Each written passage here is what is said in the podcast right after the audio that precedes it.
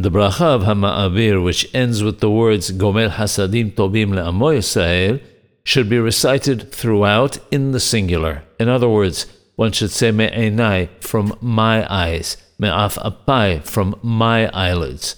The Yehi Rason should also be in the singular. One should say Targileni, get me used to, Tadbiqeni, make me cleave to, and so on, all in the singular.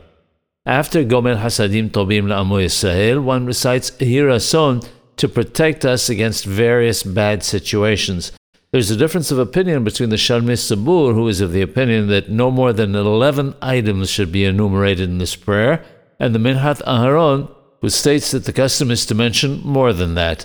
It says in Od Yosef Hai that in order to accommodate both opinions, one should only recite 11 items as part of the Yehi Rason, and then one should recite a second Yehi Rason with all the remaining requests.